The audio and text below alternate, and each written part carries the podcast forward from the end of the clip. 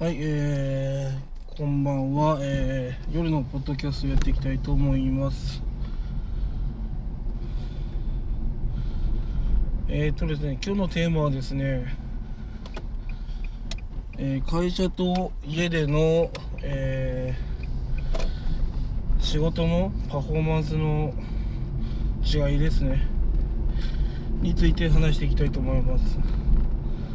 まあなんでこんな話するのかっていうとまあなんか最近ねニュースで見たんだけどリモートワークをねさせようとしないね上司が多いみたいなんですよね。ヤフーニュースで見たらそういう上司が多いらしいです。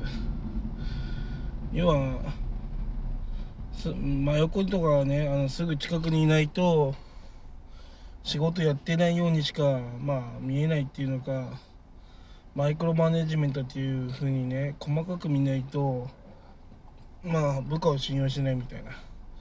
要は性悪説でサボってんだろどうせみたいにね思ってるね上司が多いみたいです。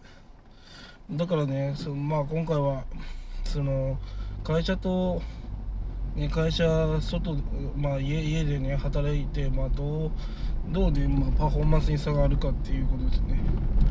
はい。正直ねパフォーマンスは変わんないですね。まあ変わるといえばそのパソコンの機器の性能とかね。要はデスクトップでやってたら間違いなくデスクトップの方がねそれは作業早いしノートパソコンだったらちょっと遅くなっちゃうし。うん。まあそういうところの差はありますけど正直ねあのパフォーマンスは変わんないんですよねそこまで。うん。そういう機器の性能とかうんぬんぐらいで。でちゃんとねやることが決まってればそれに対しては愚直にねすぐ終わると思うんです、はい、ただ自主的にねえー次はこれやってあれやってっていうのは結構難しいのかなって正直思いますね。やってて。うん。もうやることが分かってればもうそれにねついてもうやっていけるけど逆にそれがないと 厳しいのかなとは正直思います。まあだからといってね会社に出社しなきゃいけないっていうのはねちょっとね無駄が多いかなと思いますね。うんやっぱこのコロナ禍でもあるしまあ別にコロナ禍じゃなくてもね週2ぐらいはリモートやってもいいんじゃないかなと思いますね。やっぱ週3やってもいいかなと思いますね正直。そんなにみんなと顔を合わせてるからって成果増えるわけじゃないしむしろあんまり顔合わせない方が仲良かったりしますからね。うん。まあおすすめはやっぱ週3ぐらいですかね。それ以上やるとね逆にこう会社行きたくなくなっちゃうんで。まあフルリモートもありだと思うんですね仕事の内容によっては。うん。まあねうちの会社でも出社してる人いますけどね。何をもって出社してるのか分かんないけど。わざわざできないとか言ってねやらない人もいますからね。うん。まあそれはね出社することによってまあ自分に、ね、価値を見出すっていう人もいますからね。まあ要はアピールですね。でも俺からすればねそういう人って逆に仕事できない人だなと思いますね。リモートしましょうねって言われてるのにできないんですから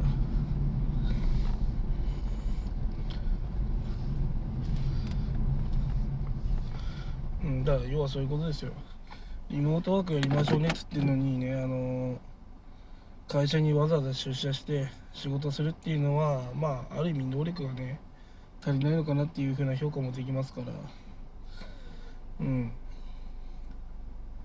で私は思いますね。そう。あとね在宅の方がね無駄なノノイズがなくてあのいいしあの、まあ、その仕事ね止めて他の人の仕事やんなくていいんでそれが一番いいですね。うん。大体仕事できない人って会社に行かなきゃいけないんですよ。それはなぜかっていうと聞かなきゃいけないから。だから仕事できる人は別に家で一人でねいてもね別に何の問題もないんですよ。だって自分で解決できるから。だから逆に言うとねそのできる人が在宅になっちゃってあの教えてもらう人がいないから困ってみたいな。そういう風なパターンがね、まあ、今後増えるのかなと思います。まあ新入社員とかでそういう風に考えると大変なのかなと思いますね。うん。だからね私は思いますよ。あのリモートワークっていうかテレワークをさせない上司はまあ、ちょっとねあの部下を信じなさすぎですね。うん。やっぱねこうだからもしもね信用ができないんだったらちゃんと毎日ねあの課題与えるとかそういう風にしなきゃいけないと思いますけどそれがないんだないんだったら